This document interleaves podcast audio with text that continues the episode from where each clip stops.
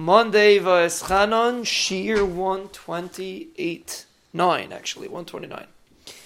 One of the most amazing things about the eye is that the eye does not give you a moving picture. That means when you're seeing things go, you don't really see uh, a flow, like a long picture. What you see is a series of pic- of small snapshots, like a video.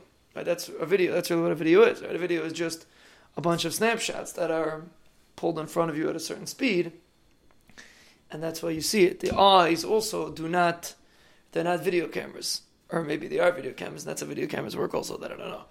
But the eye delivers a picture to your brain that's just a bunch of snapshots. When you see something moving, your brain puts it together. But really, all you see is of a, a bunch of snapshots of the same thing over, and a, and a, and you put it together to make a moving picture out of it. That's why people have an easy time watching uh, film or something like that because that's really what your eye is doing. It's your your brain is used to putting together when you see someone running, for example. You're not really watching him run in your in your mind. It looks like you're seeing him run, but really, you're seeing a bunch of pictures put together by the brain, which is also an amazing thing. Basically, the brain and the eye work very, very close hand in hand, and if and you need both of them, and that's uh, you need both of them maybe even equally, because it has to be translated, like we said in the beginning. So everything that you see, things are not the way they seem, meaning it's set up specifically like that that even your eye cannot define what it sees without the brain to help it along. Now, how do you focus on a closer object or a further object? That depends on the on the cornea, on, on the way the light goes into your eye.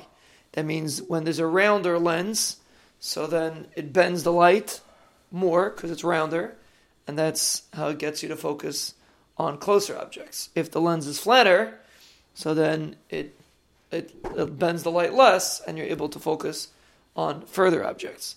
So the focus in your eye is is based on the lens in your eye.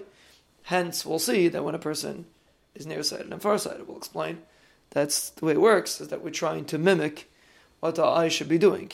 The eye is set up in a way that, based on how the light comes in, that's you're able to focus. And if you pay, if you notice when you're trying to focus on something, on something you see in a picture, they like the fancy pictures, they blur out the background and they only focus on what's in the center of the picture.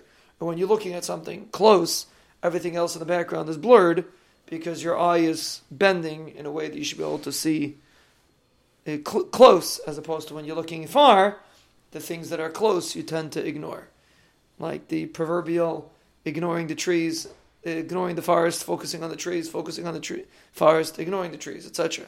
So it's real. The eye is made like that, and in certain situations it focuses on what's close, but in certain situations, it's trained to focus on what's far. We don't even realize how the eye switches back and forth, and we have no Baruch Hashem, no problem to look at something close, something far, because our eyes, Baruch Hashem, are trained to be able to be used properly to focus on close and focus on far.